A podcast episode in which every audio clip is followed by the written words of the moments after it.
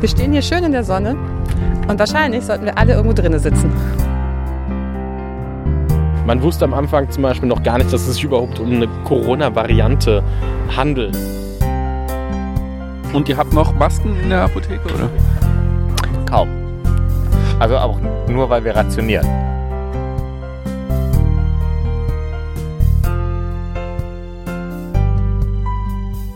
Heute haben wir Sonntag, ne? Ähm, heute ist der, was ist denn heute, der 14. oder? Nee, der 15. Genau, gestern war der 14., heute der 15. Ähm, wir sind hier auf dem, ja, auf so einer Skatebahn und mit den Kindern noch mal draußen. Es ist super Wetter und neben mir steht die Simone. Ja, guten Tag. Wir stehen hier schön in der Sonne und wahrscheinlich sollten wir alle irgendwo drinnen sitzen. Ähm, genau, weil heute sind so die nächsten Sachen passiert im Umfeld dieser Corona-Epidemie. Hm, Die Bahn hat angekündigt, dass sie nächste Woche den Nahverkehr runterfahren will, weil sie damit rechnen, dass ihnen Personal fehlt. Österreich hat heute de facto Ausgangssperren verhängt und ähm, wir sind noch draußen bei schönem Wetter. Wie findest du das? Wie geht's denn dir überhaupt? Also ich bin gerade noch gesund. Ähm, ich finde es so zweischneidig, weil ich glaube, es ist zum einen irgendwie auch sinnvoll, so viel Normalität wie möglich zu haben und auf der anderen Seite aber auch irgendwie sich den Gefahren bewusst sein und auch tatsächlich mit einer guten Strategie gegen die Weiterverbreitung des äh, Virus vorzugehen. Ähm, allerdings glaube ich, dass das bei vielen noch nicht so ganz in den Köpfen angekommen ist. Nee, ne? Ich, also ich habe auch überlegt, ob wir überhaupt rausgehen. Er hat ähm, Freitag noch den NDR-Podcast da mit diesem Professor Drosten von der Charité gehört und der meinte, ja, rausgehen kannst du auf jeden Fall noch und das soll man machen. Das Virus ist draußen gar nicht so stabil und hält sich nicht, also da steckt man sich nicht so, so sehr an, wahrscheinlich eher drin. Ähm, aber du hast auch den Eindruck, dass es gerade noch nicht ankommt. Wann ist denn das bei dir angekommen? Also bei mir ist es angekommen, als eine Kollegin von mir geschrieben hat, dass sie ihren Forschungsaufenthalt, den sie mit der gesamten Familie machen wollte, für mehrere Monate in Genf, also in der Schweiz, abgesagt hat. Und da irgendwie klar war, okay, ja, stimmt, eigentlich sollte man das tun. Und gleichzeitig habe ich immer aber auch darauf gewartet, was äh, im Prinzip unsere Dienstherren uns mitteilen, wie sie damit umgehen, also de facto das Land Hessen. Und da, seitdem sie dann tatsächlich beschlossen haben, auch die einzelnen Schließungen von Schulen, Kitas und auch Maßnahmen an den Hochschulen ergriffen haben, hat es so langsam gesickert. Aber ich glaube, so richtig klar, was das dann jetzt in Zukunft für uns alle bedeutet, ist es, glaube ich, nicht. Ähm, auch nicht jeder ist so privilegiert, einen Job zu haben, mit dem man am Computer einfach auch zu Hause sitzen kann. Und das finde ich tatsächlich so ein bisschen schwierig. Du bist in Kassel an der Uni, muss man glaube ich dazu sagen, ne? und arbeitest da an einem Projekt. Ähm, wohnst aber auch bei mir in der Nachbarschaft ganz unmittelbar und wir kennen uns auch schon ewig. Sagen jetzt nicht, dass das bestimmt schon zehn Jahre sind. Na, ja, 20 fast, ne? Quatsch, so alt bin ich gar nicht. ähm, und du hast jetzt irgendwie auch so ein bisschen deinen Arbeitsplatz in, in, zu Hause oder in, der- in der Bibliothek gehabt hier in Frankfurt, ne? Genau, also ich äh, ähm, mache das eigentlich tatsächlich immer so, eigentlich fahre ich regelmäßig nach Kassel und wenn nicht, dann sitze ich hier in der Bibliothek. Die Bibliothek äh, hat auch schon am Freitag bekannt gegeben, dass sie ab morgen geschlossen sein wird. Das heißt, ich werde zu Hause sein, wahrscheinlich, weil es auch eigentlich nicht verantworten kann, mit dem Zug nach Kassel zu fahren. Also hin und her zu fahren. Ähm, das, irgendwie habe ich damit äh, kein gutes Gefühl, weil das ja dann doch ein Bereich ist, wo man doch äh, viele unbekannte Menschen trifft und sehr schnell auch Trägerin des Virus werden könnte. Und das nicht wegen mir, sondern eher für die Menschen in meinem Umfeld. Äh, ähm, deine Eltern wollten dich auch besuchen, ne? Wir hatten, also ich muss vielleicht noch erklären, ähm, meinen, ähm, Paten, mein Patenkind hatte eigentlich vor, zu Besuch zu kommen und ähm, ihre Mutter rief mich dann Freitag, glaube ich, an und fragte, ob sie denn kommen sollen. Ich habe auch gesagt, das ist eigentlich vielleicht nicht so die gute Idee, aber da waren sie alle noch unsicher, ne? Und bei dir war es so ähnlich jetzt. Ja, also ich war mir tatsächlich ein bisschen unsicher, ähm, ob sie jetzt kommen sollen oder nicht. Dazu muss man sagen, dass äh, mein Vater zur Risikogruppe gehört und meine Mutter aber zu, in einem Pflegeberuf arbeitet. Das heißt, eh da nochmal deutlich stärker äh, auch äh, aktiv gefährdet ist. Und ähm, habe äh, dann lange hin und her überlegt, aber ich habe dann im Prinzip äh, meinen Eltern gesagt, dass sie nicht kommen sollen. Sie wären aber gekommen. Die haben da, glaube ich, zwar ein großes Gefahrenbewusstsein, aber sie gehen auch davon aus, sie kriegen das Virus so oder so. Ob sie das jetzt in Frankfurt kriegen oder sonst wo, äh, wäre ja dann ja auch egal. Mhm. Für, für, also hast du, hast du ähm, Tschernobyl gesehen, diese Serie, die da auf Sky lief? Nee. Okay, ähm, da gab es so eine Szene, wo dieser Reaktor in die Luft geht.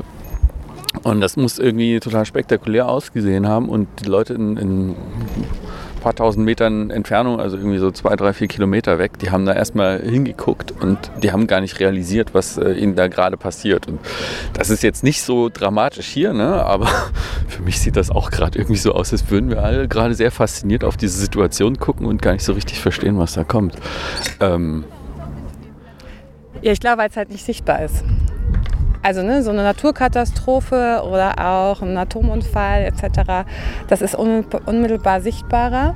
Weil da, ne, da ist irgendwas überflutet, da äh, ist irgendwas zusammengebrochen. Das ist tatsächlich einfach auch ein sichtbares Moment. Und das andere schwirrt so unsichtbar in der Luft. Und solange man niemanden kennt, der von selbst betroffen ist, ist es, glaube ich, auch ähm, nicht so präsent.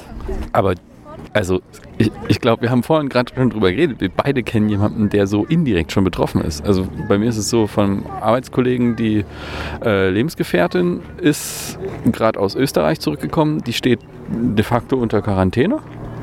Oder ja, sondert sich selbst so mehr oder minder ab. Und du hast auch noch irgendwas erzählt. Ne? Ja, bei einer Bekannten, die Nachbarn. Äh, aber sie sind angeblich, also haben keinen Quarantänezwang bisher. Ja gut, das ist sowieso gerade, gerade wird es eh zerfasern jetzt, was geht und was nicht. Na gut. Fällt dir sonst noch was zu heute ein, was du noch irgendwie gehört hast, was heute spektakuläres war? Ich fand es irgendwie ganz interessant. Ich habe heute Morgen äh, ganz viel einfach Radio gehört und es war eigentlich nicht so viel Thema. Oh, krass. Also, weil in meiner Bubble ist gerade nichts anderes mehr Thema. Ja, also also, auch in meiner Twitter-Bubble ist auch eigentlich nichts anderes Thema, aber im Radio gab es äh, ganz andere äh, Aspekte, die irgendwie berichtet worden sind, also noch an, auch wichtige. Ähm, aber so Corona war jetzt nicht so Thema. Das fand ich so ein bisschen, war ich ein bisschen überrascht. Ja, okay. Das, Wahrscheinlich, wird wahrscheinlich ab morgen ein bisschen anders sein. das glaube ich auch. Also, ja. Na gut, Wir hören uns dann wieder. wir hören uns auf jeden Fall. Wir sind ja Nachbarn. Mal gucken, wie es weitergeht.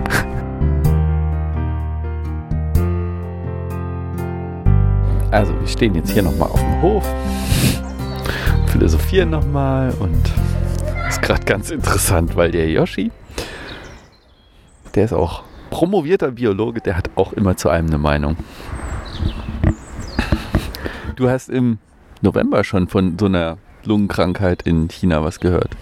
Genau, es gibt im, äh, äh, in einer Seite ähm, ProMed, nennt die sich, ähm, ein Newsticker, wo man eben einmal am Tag dann zusammengefasst äh, Informationen über irgendwelche Viruserkrankungen oder ähnliches bekommt. Ich bin da halt eben, hab, hab das abonniert gehabt von der Arbeit her, weil ich mit der asiatischen Tiermücke arbeite und immer gucken wollte, wo sind denn jetzt irgendwie die aktuellen Epidemien von Denguefieber, Chikungunya oder Westnil-Virus oder so Geschichten. Und da dann Schwede. die ersten Informationen schon, ähm, dass es eine unbekannte Lungenkrankheit in Zentralchina gab. Und dann wurde immer so aufgezählt, ah, so viel Infizierte und äh, so viel Tote und so weiter und so fort. Aber man wusste am Anfang zum Beispiel noch gar nicht, dass es sich überhaupt um eine Corona-Variante handelt, bis das dann überhaupt erstmal klar war und so. Aber da habe ich schon täglich irgendwelche Nachrichten darüber, über diesen Ticker mitbekommen und habe selber so das Gefühl gehabt, irgendwie, okay, da, da passiert auch wirklich was Großes. Das war jetzt nicht so, dass das irgendwie, was weiß ich, im Südsudan irgendwie ist ein Schafhirte an irgendeiner bekannten, unbekannten Krankheit äh, umgekippt oder so. Kommt da auch ab und zu mal, aber man hat schon gemerkt, die Art, äh, wie prominent und wie umfangreich darüber berichtet wird, zeigt sich, mh, die Leute haben da schon irgendwie einen Riecher, das könnte was Großes werden. Ja. Und das hat sich dann auch irgendwie bestätigt, würde ich mal sagen. Allerdings, so, ja, ja. das Ist, äh, sehr groß geworden. Also bis ich dann halt eben irgendwie in Elternzeit war, habe ich das ein bisschen verfolgt, aber ähm, irgendwann war dann eigentlich auch die Berichterstattung in den normalen Medien ausreichend genug, dass man da dann halt eben die Informationen drüber gekriegt hat. Ja, und jetzt? Wie geht es jetzt weiter? Naja, also so groß ist meine Glaskugel jetzt nicht, äh, um, um da jetzt irgendwas zu sagen.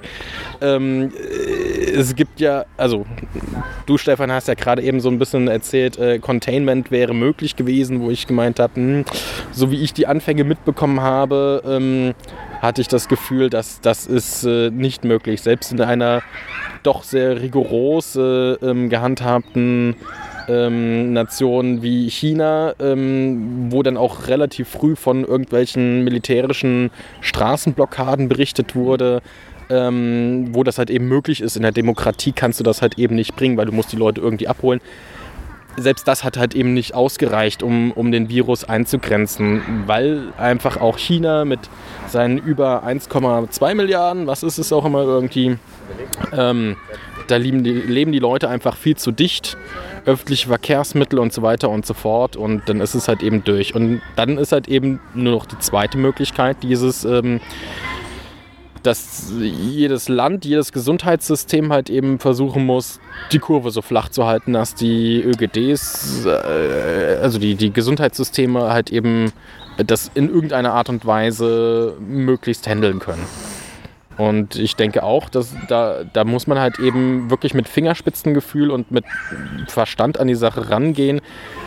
Wie hoch sollen wir jetzt sozusagen schon die Kurve hochgehen lassen? Ähm, ähm, weil es bringt ja auch nichts, wenn, wenn der ÖGD Däumchen dreht jetzt die nächsten zwei Monate. Was meinst du mit ÖGD? Öffentliche Gesundheitsdienst.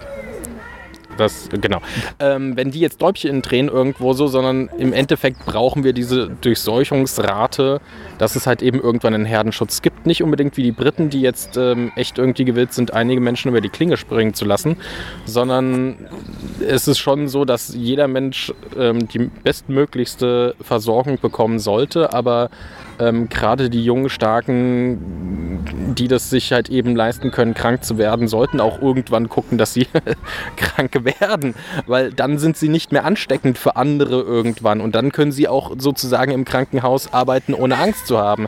Dann können sie halt eben auch wieder die, in, in, in die Schule gehen als Lehrer und ähnliches, ja, oder die Einkäufe für ihre Großeltern machen und so.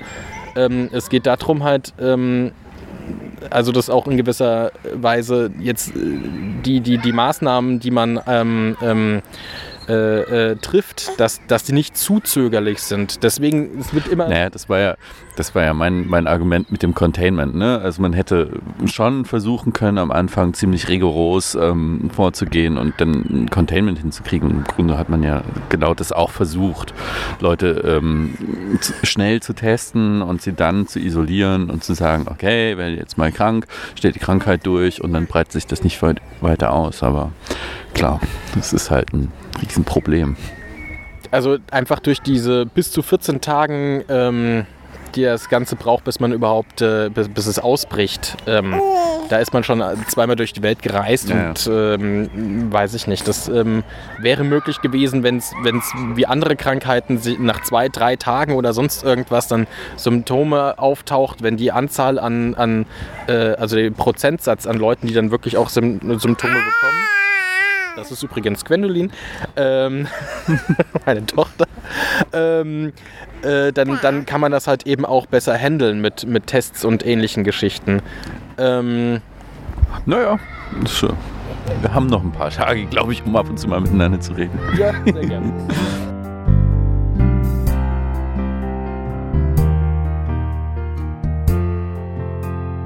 Der Felix ist nämlich Apotheker. So meine Lieblingsbeschäftigung. Du bist Apotheker, du hast einen guten Job, ja, du bist im, dein Kind kommt weiter in die Betreuung? Ja, mal sehen, eigentlich ja nicht. genau, deine Frau nämlich nicht. Ne? Ja. Nein, aber wir haben ja super Betreuung hier im Hof. Wir kriegen das ja hin in der Nachbarschaft. Mal gucken, wie lange wir noch raus dürfen. Und, und ihr habt noch Masken in der Apotheke, oder? Kaum. Also auch nur, weil wir rationieren. Echt rationiert? Ja, zwei pro Person. Mehr gibt es nicht mehr. Ah, okay. Und, äh, Ist, äh, für wen ist es denn überhaupt sinnvoll? Sinnvoll ist es für die Leute, die krank sind eigentlich.